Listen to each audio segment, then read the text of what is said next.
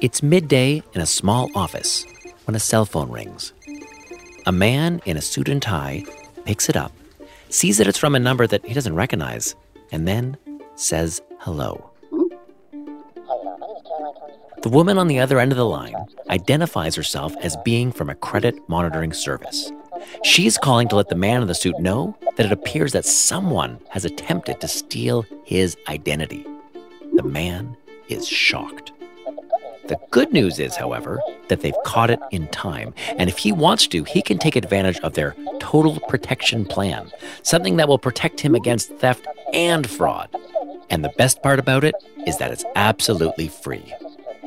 The offer sounds good, and the man in the suit is only too happy to take advantage of it. But first, the woman needs to verify some information. She needs his full name, his date of birth, and his social security number. Happy that his identity is finally going to be truly secure, the man, without hesitation, obliges. Well, you can probably already guess where this one's headed, and it's not good. This scene is the opening of the 2013 Jason Bateman Melissa McCarthy film Identity Thief. And given the two lead actors, yes, hilarity does ensue. And by the end of the film, not only do we find out about the potential dangers of identity theft, but we also learn a little something about ourselves in the process. Identity theft is something that I think about, but to be honest, not all that much. If someone takes my credit card info, as long as I report it to the credit card company, they'll take care of it. And besides my access to credit, I'm not really sure why anyone would want to steal my identity anyway. But you do read about some pretty crazy cases, all of which are enough to make you stop and, and at least take pause. Take the case of Margaret Somerville. In 2006, she was riding the San Francisco trolley when her wallet got stolen. She quickly canceled her credit cards and moved on. That is until two years later when she found herself under arrest after someone using Margaret Somerville's identity had defrauded several banks out of tens of thousands of dollars. The real thief was eventually caught, and Ms. Somerville was cleared, but not without a massive amount of personal anguish. Or there's the case of Abraham Abdullah, a former busboy who used the web as well as his local Brooklyn library to begin his hunt for the personal financial information of some of the wealthiest people in America.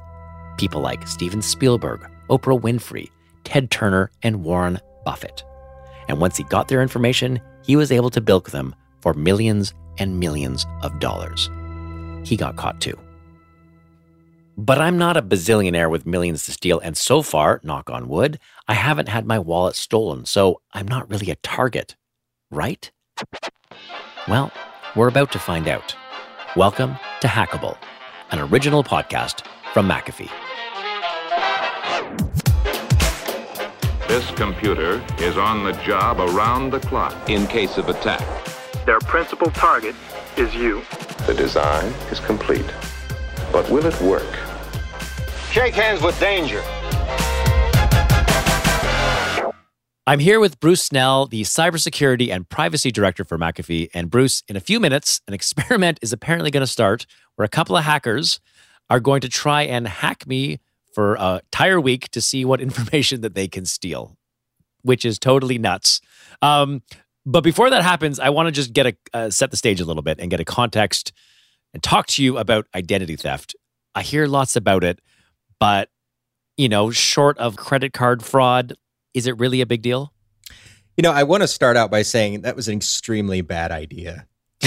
Having somebody hack Yeah, let's just get that on the table before we even Okay. get started, right? So I think we can all agree that that was that was a bad idea. Uh, but you know, all for science, right? I exactly. I think it's the things I do for art is, is is how I like to look at it. So I know that I've made a bad decision, but in life, is it other than these two hackers staring at me? Is it something I actually need to be worried about in the real world? Well, you know, I, identity theft's gone on for for decades. I mean, it, it definitely pre-exists all of the you know ease of use that we have on the internet now. I mean, you know, it was back in quote unquote the day. I don't know what day it was, but the day. um, you know, people would you know dig through garbage cans and you know find you know pull letters out of uh, mailboxes looking for information that they could use to open up a credit card in your name or something like that. So it's definitely not a new thing, but I think with uh, the advent of you know social media and how connected everyone is, that it's definitely increased in kind of the pervasiveness of it. But I know, you know, like if somebody steals my credit card number, which seems, if I look at all the things you could infiltrate my life, that's, you know, that's the only one with any economic gain to it. I can just call my credit card company and they can they'll take it off and they'll issue me a new card and I'm inconvenienced because all my pre-authorized payments have to be reset up. But other than that, it's not that big a deal.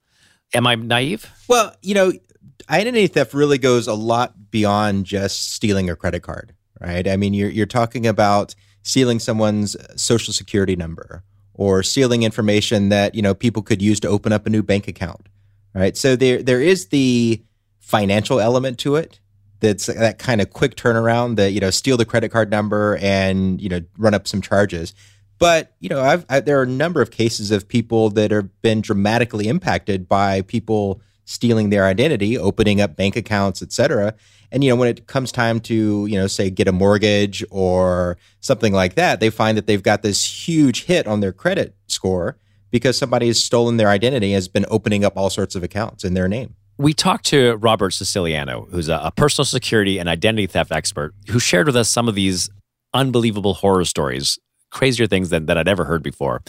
I want to play that for you now. A real estate agent had contacted me, and her ex boyfriend stole her identity, and he used his new girlfriend uh, as the perpetrator. And over time, he and his new girlfriend began to open up new lines of credit under the victim's name. And what this meant was credit cards, bank accounts, mobile phones, even adopting the uh, victim's real estate license.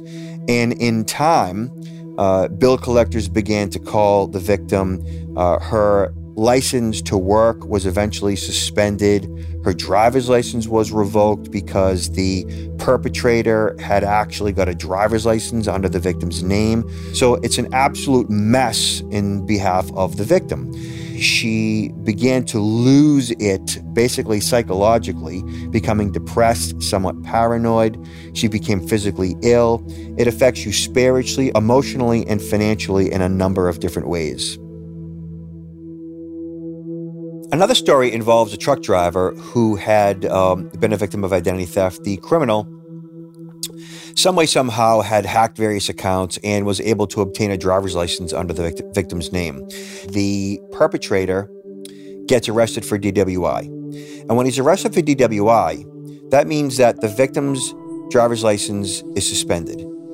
And when this particular truck driver, his license is suspended, that also means that his ability to earn a living uh, is lost. It went for six to eight months before he was able to rectify the situation. And in that time, he's unable to work. And if he can't work, he can't pay the mortgage. So eventually, his home was foreclosed on. And in this particular situation, because of the upright upheaval in his life, his wife ended up leaving him. So the studies show that anywhere from a few hours to a few hundred hours is required to restore a compromised identity. Some studies show that as many as one out of four, or 25% of identity theft victims, never fully recover a stolen identity, which means that they deal with it for the rest of their lives.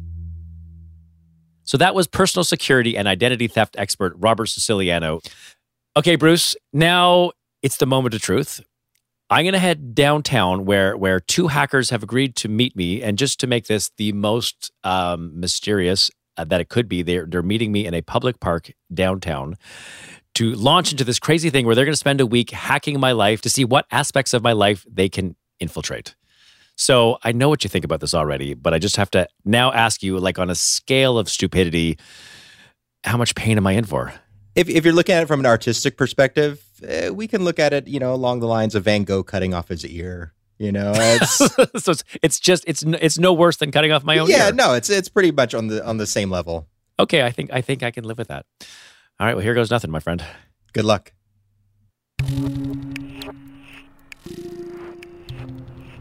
It's a uh, a sunny day. I am meeting two hackers at a downtown park, and they've told me to meet them here. These are the people that are going to be doing the. Um, they're going to test my internet security, and here they are. Hello. Hey, Hi. How's it going? Uh, fine. Thank you for asking. Um, so uh, you seem a little nervous. we're here together. We're meeting here in a park, and it's almost like this couldn't be creepier from the get go, even if we had designed it that way. yeah, I guess so. Before we do this, tell me a little bit about yourselves.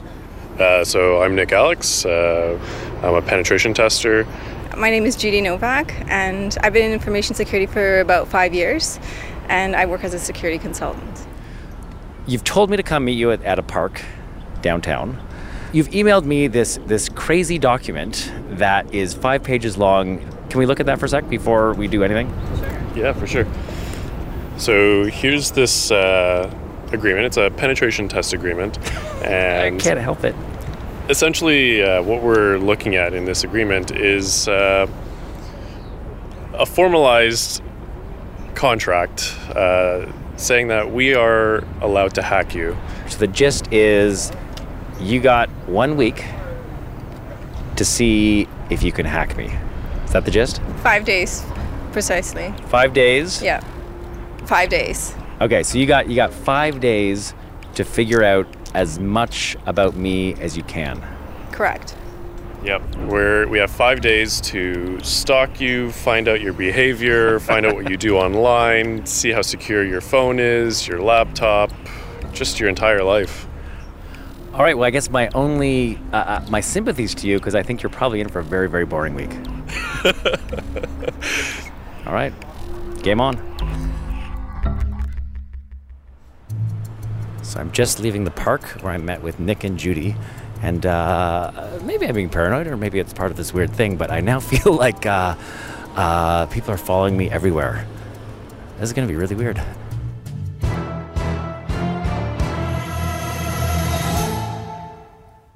Okay, I'm just returning home, and I realized in setting all of this up, I may have actually neglected to do one rather important thing and uh, tell my wife what's going on. So, uh, wish me luck.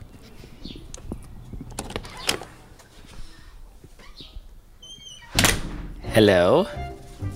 Hello. How are you? Good. Why are you recording me? Okay, so I have something to tell you, and I thought it'd be easier if I had the recorder going. Okay, fine. So I've just agreed to do something that I didn't maybe didn't tell you about. Okay.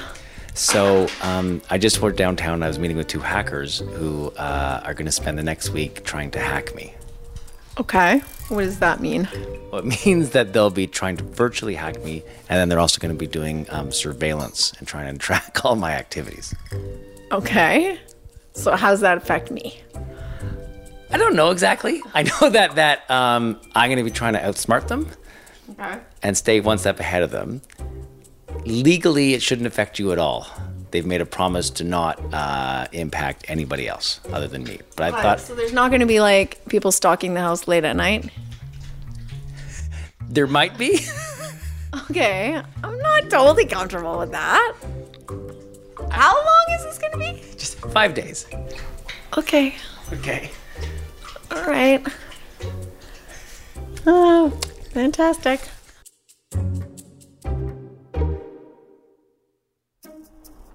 It's uh, day two of uh, this hacking experiment.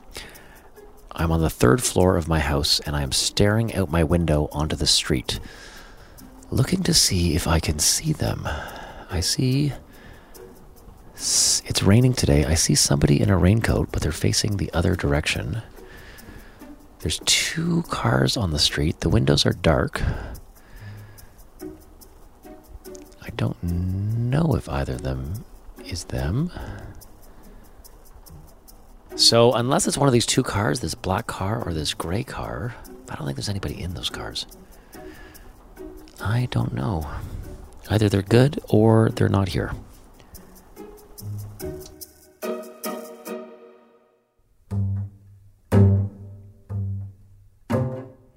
It's day four of this weird hacking thing, and I just got an email that I suspect just might be part of this. I have a uh, a freelance website that has samples of, of work that I've done over the years, and I just got an email with the subject line "security alert."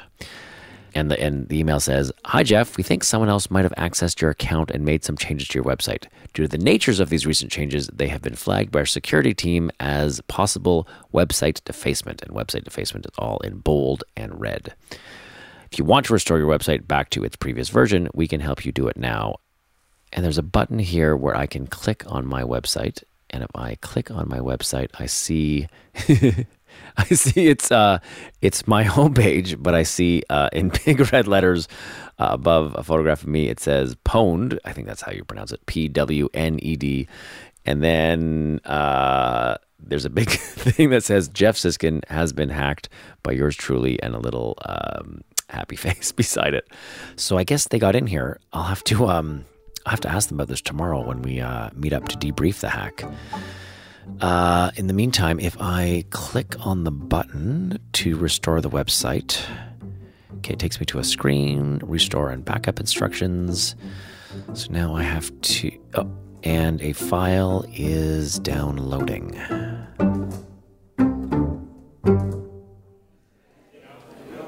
All right, Nick, we are back. Yes, we are. Judy couldn't join us, uh, which is too bad. But I understand uh, she's been watching me anyway for the last uh, last little while. I've decided, given that this is a, a super um, kind of sinister experiment, I've booked us the back of a, a cafe that happens to be in an old bank, and we are sitting right now in the vault, which they rent out as a meeting room. I definitely feel like we're, we're up to no good back here. It's a super scary room, and then just outside us, a urban hipster cafe. Yep. Yep. So, um, I know how I did this week, and and I can tell you what I did this week because I don't know if I was totally upfront with you before.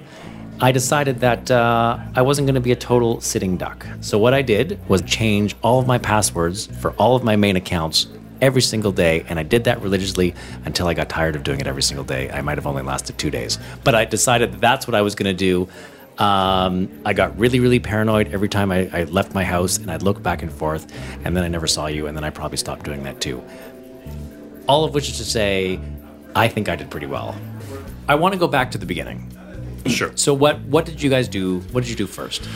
So the first thing that we did, uh, we broke down uh, our reconnaissance, um, aka just information gathering um, step, into two parts: passive and active.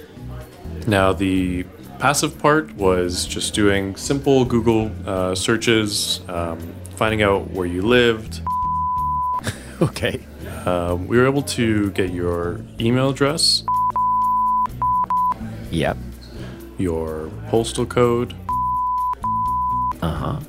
uh, your phone number. Wow. We were able to get your family information, Okay. your password hint. We- Wait, how, how you were able to figure out my password hint from googling? Yeah, so the password hint was Oh boy. I just wanted to jump in here for a sec to give some context to where we're at so far. So, just through Googling, the hackers were able to already find a ton of information about me, which by itself is more than a little disconcerting. But where things get truly frightening is that they could have taken all of this information and put it into something called a password generator, which, like the name suggests, would generate a bunch of passwords that I would be most likely to have. Which actually reminds me, I should probably change my main password to be something other than I, I planned uh an operation called uh, Mission Ton Drop. Yeah, Mission Ton Drop was, or I drove my, my car right in front of your house, parked it, turned on the, my wi- my Wi-Fi cards, and actually got out of my car and walked to the nearest coffee shop and took out my second computer and connected to my computer that was sitting outside your house. Hence, Mission Ton Drop. I dropped my car, which I think is a, about a ton, in front of your Tongue drop. I think I said tongue drop. that, that makes so much more sense now. So um, even if you were to look outside your house, you would just see a an empty car. Okay, that's pretty good. I was able to get your Wi-Fi password, Okay. which was uh, So wait, how, how did you how did you get the how did you get my Wi-Fi password? My, my favorite way to attack someone is, is using social engineering. So not only do I attack your, your digital space, I also attack your brain. Me again. So this is actually pretty scary stuff. What the hackers managed to do was blast all of my devices off my home network. And when I went to sign back into what I thought was my router, it wasn't. It was actually the hacker's router in disguise. And when I typed in my password, that's when they were able to capture it. And once they got that password, they were able to get into my network and they were able to see everything that was connected to it. All of my computers, my iPads, my, my kids' various devices, my, my smart thermostat, my home alarm system, everything. And once you can see it, it's not such a stretch to being able to control it, which is terrifying. After that, um, you know, I was, I was running pretty close. Uh, didn't really have much time left. Uh, I really wanted to do another Mission Tundrop 2 where I could try to ex, uh, exploit some of those services that were running on your, uh, on your computer. But I didn't know when you would be home. I didn't know how I could success- successfully um, do that. So what I did was I went for a Hail Mary and I created a fake uh, genuinefiction.com website. Which is my personal freelance portfolio website. And I can't believe that was you that messed with it. Yes. And obviously, we, we knew that during our reconnaissance. And um, what I wanted to do was, I knew that you, you've, you know, you had your guard up, you're, you're being tipped off that, that we're, we're watching you. Uh, so I wanted to spoof your website uh, in order to try to get you to download a virus. Okay. Uh, not just any virus, but a, a rootkit, something that would actually have um, persistent access to your computer. So you would you would have had everything. That computer would be mine. I just want to provide some context for what the hackers did here because their plan was actually kind of genius. The goal of all this, as Nick says, was persistent access to my laptop, which means he would have had access to everything, everything that currently exists on my laptop, all my documents and photos as well. He would have had access to everything I do online, all of my online banking, every email that I send, everything, as well as all of my usernames and passwords. It it's actually pretty scary if you think about it. And here was their plan to get there. First, they defaced my personal website. They added a bunch of online graffiti to the homepage and, and a couple of the other pages, letting visitors know in big, bold, red letters that my website had been hacked.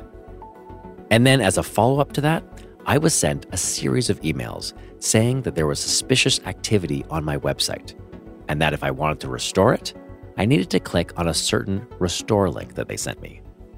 So I did. And then a file began downloading to my computer, and it was only then that something was triggered in my brain. I thought, why is a file downloading to my computer? The whole thing is done online. So I stopped the download and never opened it, which in hindsight was exactly the right thing to do. So it was very, very close. But I was super proud of myself for not falling for it. But I also, I also have to admit, I felt a little bit bad because I could imagine how much work went into that. Oh, you should have seen me. I, I, I set up alerts so that I knew exactly when you would see the website. So I saw it. I got the instant notification saying Target has seen the website.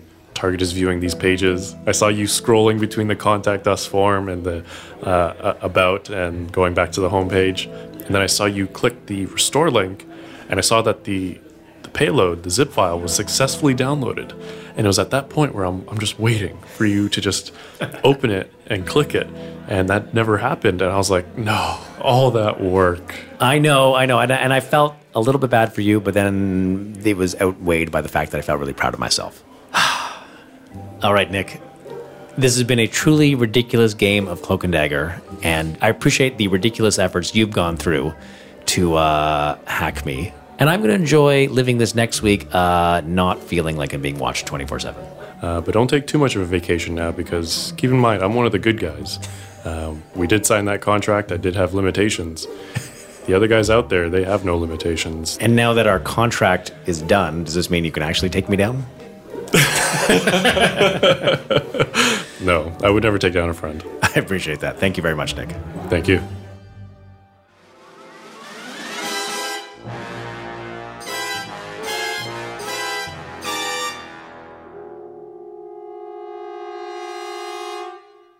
I'm back with Bruce Snell, cybersecurity and privacy director for McAfee. And Bruce, I have to say, this whole last week, it was unbelievably uncomfortable, but I am proud of myself. And I think you should be proud of me too, because maybe I'm learning something from this whole experiment. I'm proud of you. Thank you. I, I I, was- kind of feel like you've you've maybe listened to a couple of things I've said. I, I was fishing for that compliment. So I'm glad, even with the pause before you said it, I was glad to hear you say it. So thank, thank you, man.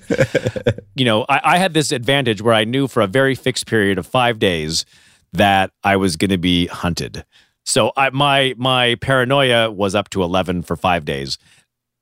It- It's I'm normally a pretty paranoid guy, but I'm not that paranoid. So other than just sitting around and and and looking in the bushes to see, you know, who's who's hiding and about to get you, what can we do to protect ourselves? Well, you know, I mean, you were you were definitely in a very interesting situation, right? The I think the average person doesn't have that level of scrutiny uh, placed upon them. You know, a lot of people when they get their identity compromised or whatever, it's as part of a larger hack, right? Maybe somebody hacks a um, a bank website or something like that and pulls down lots of information. So a lot of times that's you know that's how it takes place right? You're you're part of a larger uh, a larger hack that's taken place. Now when people are targeted you know and and people that get targeted are people that work at you know sensitive uh, governmental organizations or finance ins- uh, institutions things like that. Um, then you know that's where people start getting this this level of attention right you know there's a lot of things you can do and i think you know you, you did you, you did a lot of them right make sure that you're not clicking on suspicious links right um, always double check and make sure you know you actually go to the website that you intend to go right whenever you click on something okay. Is there anything else? well i mean definitely make sure that you know if you ever get an email from you know say a, a large organization like you know uh, your bank or you know software that you have that says there's been a breach and you need to reset your password reset your password immediately but again follow the same rules where you you know go to the website directly type it in by hand and then log in and then reset the password from there. Don't still don't click on a link even though you know you did get an email from actually from that company. And definitely make sure that you're running some sort of security software. Um, i recommend McAfee of course. Okay, so if I have this straight, I'm going to repeat it back to you, and you let me know if I got what you said. So don't click on suspicious links, which which I'm learning. If you're going to a website, make sure that you're actually going to the website you want to go to by just checking in your browser bar and making sure that it actually says whatever it is you want to go to, the proper name. right And if there has been a breach and your information has been stolen and you get an email about it, make sure to go to that website directly. Don't just click the link in the email. Go to the website directly and follow the proper protocols and actually do it quickly. Yeah, absolutely. And you definitely don't want to click on a link because what a clever hacker could do is hear about a large breach and then send emails out. You know, so there could be a legitimate breach, but somebody's trying to take advantage of it by sending a phishing email that looks like it's trying to get you to reset your password. Oh, this doesn't help. Like the, the problem is that it just it just feels like the moment you've got it all figured out, like somebody is just two steps ahead of you doing something even more evil. It's baby steps. Baby steps. it's, it's it's baby steps. Well, I am very happy that at least as far as I know, I'm going to spend this next week with nobody watching me. so you think. So, thank, thanks, Bruce.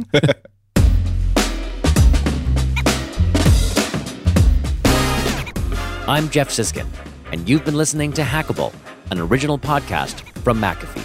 If you like the show and you want to hear more, please subscribe to us at Apple Podcasts or wherever you get your podcasts from. And if you feel like leaving us a rating and review, please do. It really helps us out. To find out more about anything we've talked about this episode, you can go to hackablepodcast.com. Thanks for listening.